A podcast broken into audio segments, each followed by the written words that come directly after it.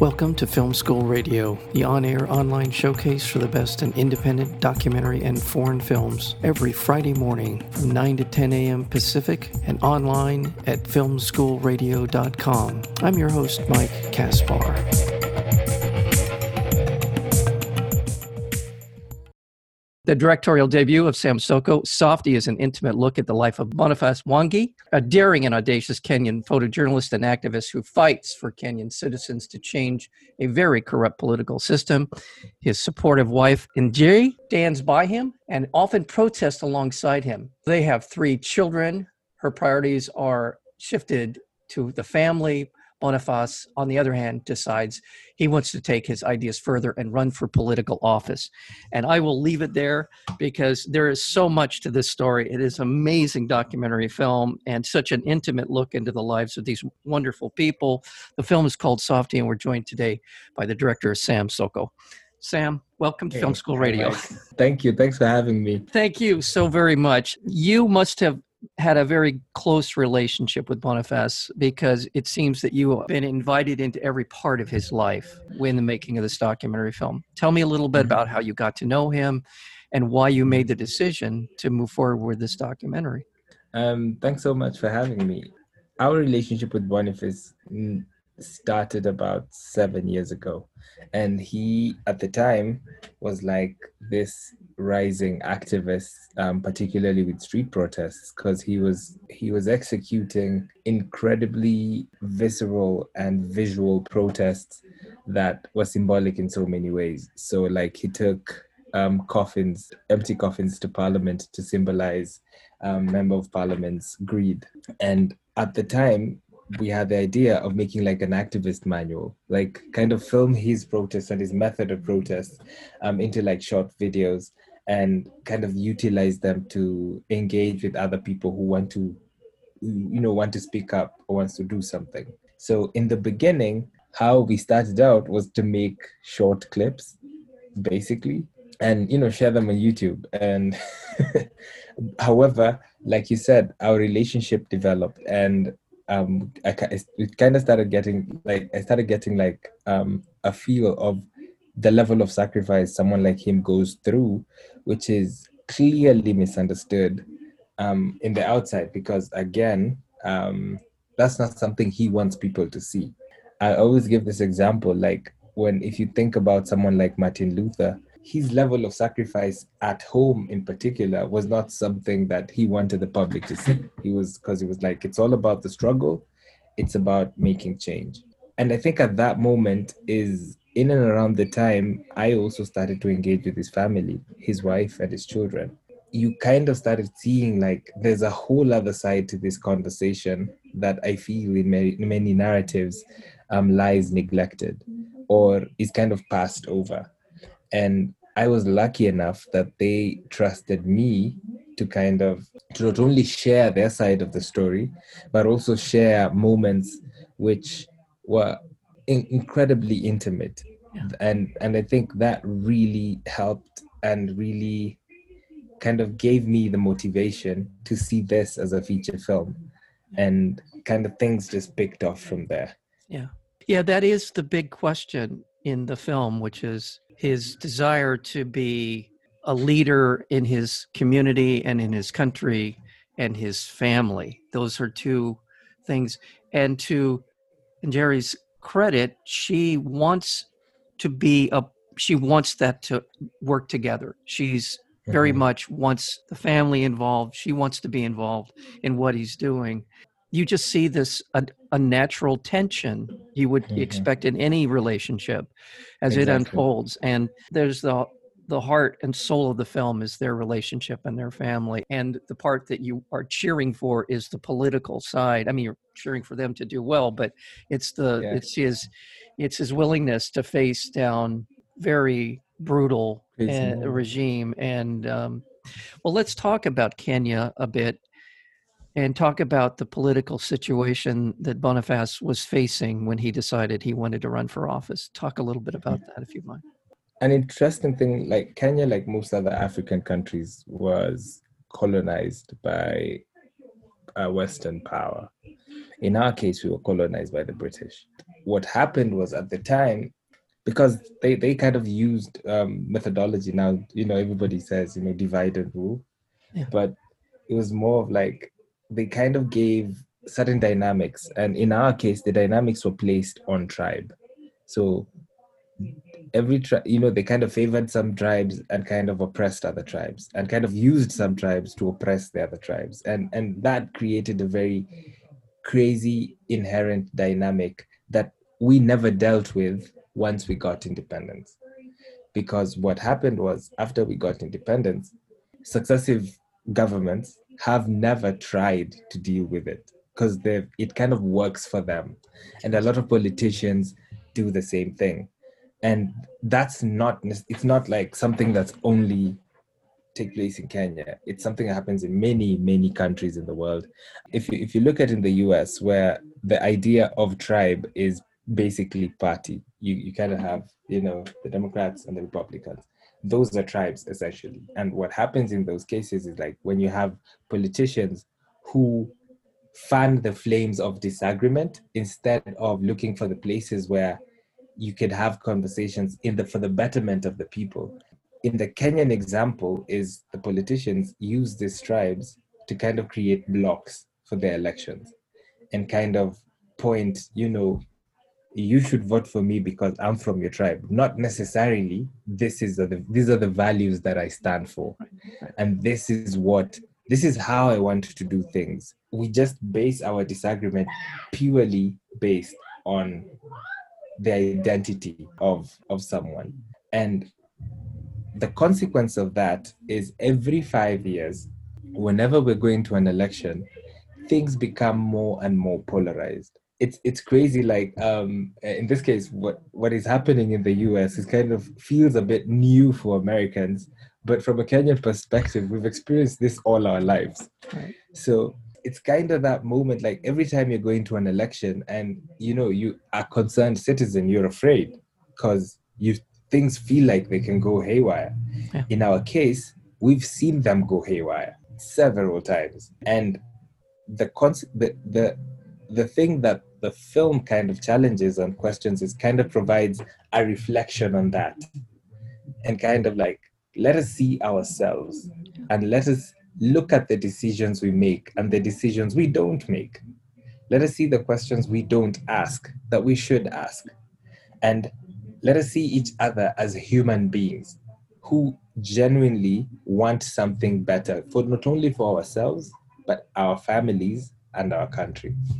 What that does, that that dividing a country up into a tribal kind of political dynamic is it also gives the power to the to the people who are in power mm-hmm. they don't need to explain themselves all they need to do exactly. is essentially uh, call upon these these preconceived notions of each mm-hmm. other and also it becomes a shorthand for for all of the, it's reinforcing kind of shorthand, right? Reinforces exactly. all of it does, it, and it hardens it and makes it even more difficult to try and talk about, as you said.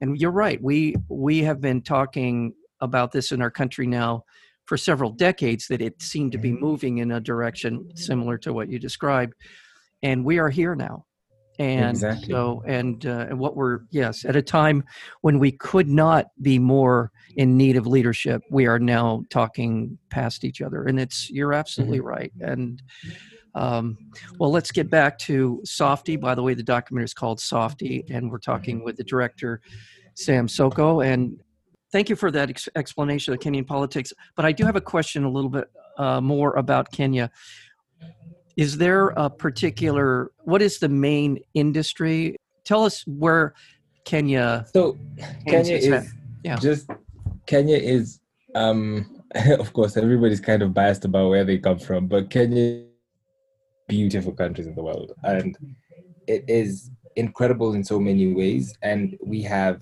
a lot of a lot of our money I, I would say comes from tourism just you know because of how beautiful we are and we do export a lot of agriculture a little mining but we are also like an economic hub in africa Yeah. um, particularly East and Central Africa. So, like the banking banking industry, telecommunication, Kenya is is central to that conversation, and very many organizations in the world, big organizations, you know, like Google, for example, have one of their Afri- African headquarters in Kenya. So it's it's essentially one of the heartbeats of Africa, Right. and and that's why um, a lot of the times our our politics and and the, the kind of struggles that we face essentially are put in the back burner because is is those the I would say the bar of not having conflict in is so low that you're like at least you're not fighting like this other country. And that's that becomes a problem because that it's it's such it's such a low bar to, Yeah. to talk about because we are one of the most corrupt countries in the world. Um, we have one of the highest gaps between rich and the poor.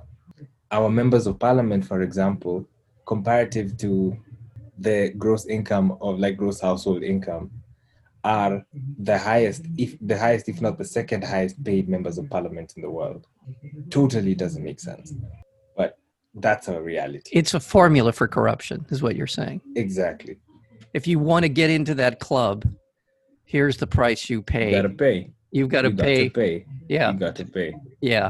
that's And even though, and politicians politicians like boniface or people who want to engage um, in that space um, with different message or kind of provide um, a different direction don't stand a chance because the the system doesn't allow them to to stand a chance.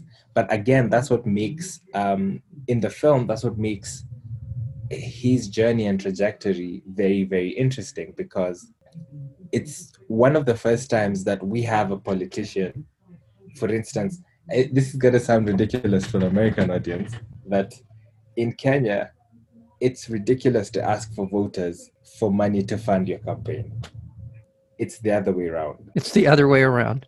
Yes. like if someone wants my vote they have to pay me and highest bidder wins so when a, a candidate comes and they're like here are my ideals, here are my values these are my principles this is what i want to do this is my plan.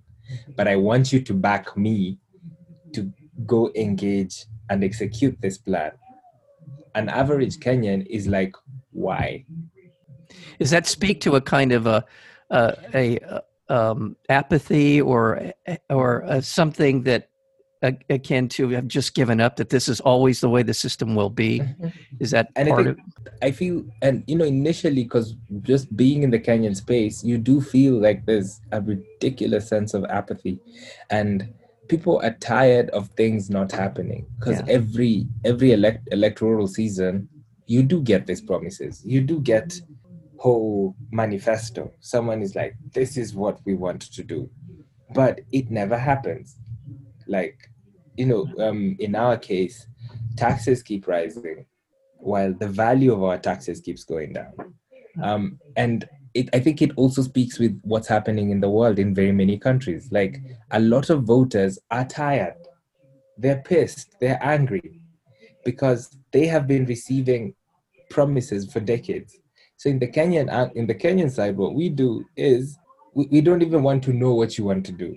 We know you're going to steal. So just cut this deal very quickly. You pay me my money and go steal as much as you want. And it's sad, but that's the reality. And I think the film kind of offers an opportunity for us as Kenyans in particular to have that conversation, but Yeah. also offers an opportunity other people in other places that they're not alone in being tired. Yeah. And it's possible to encourage candidates who can come in to do something. Well, the first one through the door in terms of changing the dynamic in any situation, especially something where you're you're really trying to fight against a, a very pervasive political system. And Yeah. it's not just the politicians, the police, the there are so many institutions that are lined up with the power structure. So and including the election commission, which is I'm not going to give anything away because that's a big part of the film. But I I just I it's it's one of those jaw dropping moments in the film. Fact, fact, is stranger than fiction. And yeah, fact yeah. is stranger than fiction. But also, I want to talk about Boniface in the sense that um, what motivates him. What, and you spent a lot of time with him. Uh, mm-hmm. he comes across as someone who was genuinely devoted to making his country better, make therefore making his community better, therefore making a better life for his family. He mm-hmm. sees it as a top-down opportunity to the place he loves to be a better environment for everyone, and it'll help him and his family in the long run. Mm-hmm. What motivates him? What did you find about him that? And he, there's so much to admire about him in the film, but what? Mm-hmm. Tell us a little bit about him as a person.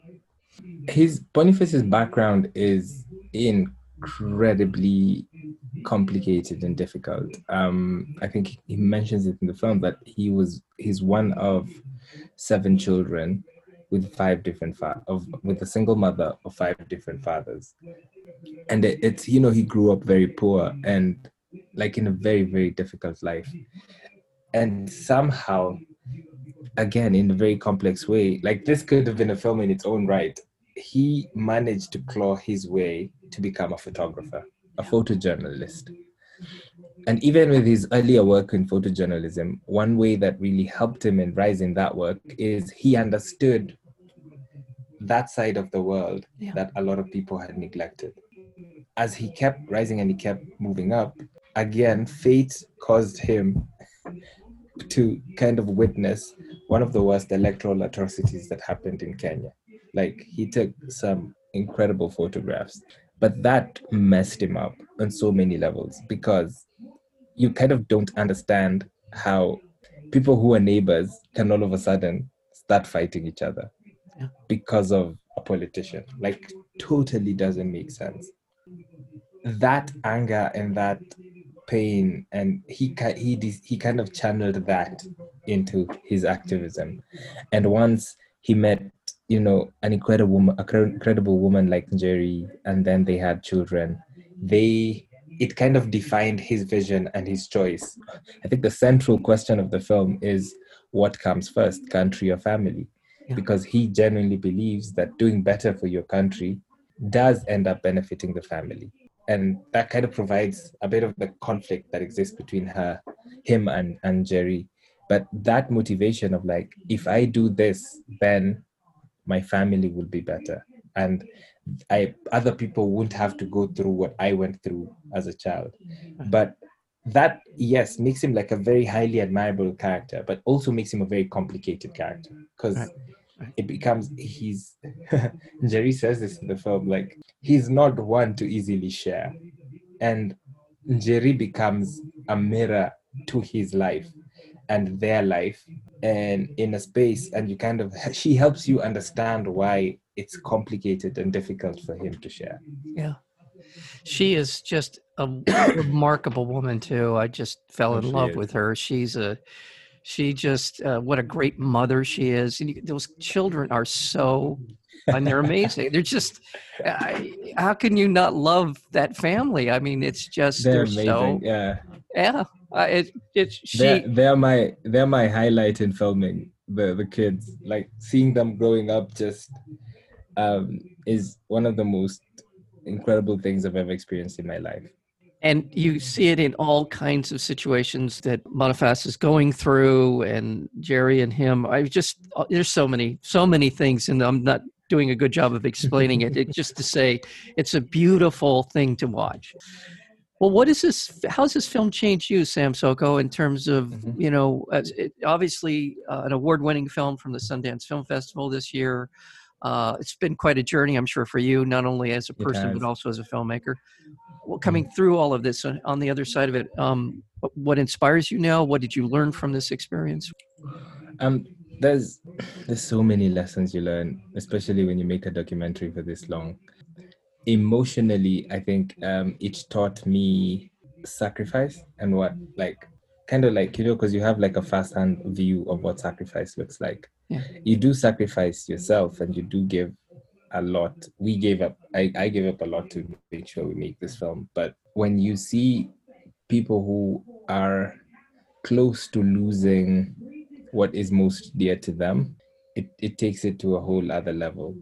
And seeing them fighting for a cause that to a point feels like a losing battle, it kind of you have to think. And emotionally that it kind of really made me understand what sacrifice looked like. But it also gave me hope as a kenyan that we need to keep doing stuff. And in my case i need to keep making such films to engage with with people to have conversations with people to inspire if possible to just be part of that zeitgeist of transformation and social change and defending of democracy and civil liberty.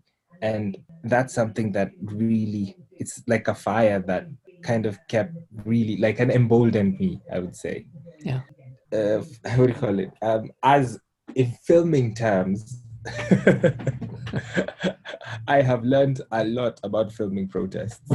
So yeah, well, yes, there's a number of them in the film, and uh, there's one I'm near the end of the film, and I'm not going to say anything more than yeah. how how nerve wracking and frightening that must have been for you mm-hmm. and for many others in that situation, mm-hmm. because it did feel like it was different. It felt that particular demonstration and the impact it has on the life of Boniface felt like it felt like something that was more specific mm-hmm. to him as opposed to the protest itself. Uh, am I? I hope I'm not being too. And it, it, it did. No, no, no. It's like for me, it's kind of like, and it's it's those things again. You never really plan for them, but then when they happen, it it kind of becomes a point in which someone stopped him in that moment and asked him, "What are you going to choose?" And and I think when it happened, of course, in your mind, you're thinking, is he okay? Um, is everything going to be fine? And you know, you you have to talk to his wife and be like, yes, this happened, but he's okay, and that sort of thing. But eventually, um, it that's what it became. It became that moment for him to ask himself, where where is he? And and I think if we, without giving up a lot, it's saying we end the film in the same way, in the sense of that we're not giving you answers. We're not saying, you know, you should prioritize family over country. We just, yeah, we essentially just provide the reality and a kind of honesty of what Boniface and his family have gone through and their their reaction to their experience. And you you are left to make to take away what you feel is a response for yourself for me, it felt like it may or may not be the end of Boniface's story, but it certainly feels like it's not the end of the story, whether it is about Kenya, whether whether it's about him. That's how I interpreted I it.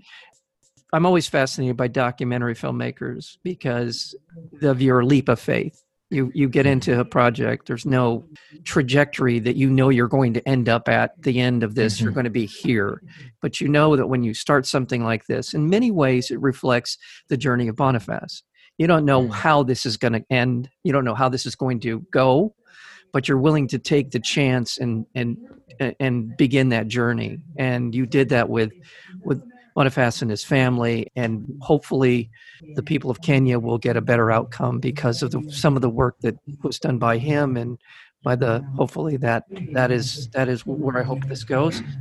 Yeah, this is I a, hope so too, man. Yeah, well, congratulations again on Softy. Thank you so much, Mike. Yeah. Thank you. the film again is Softy, and we've been talking with the director, and that would be Sam Soko. Uh, all the best to you. Thank you, and all the best to you too.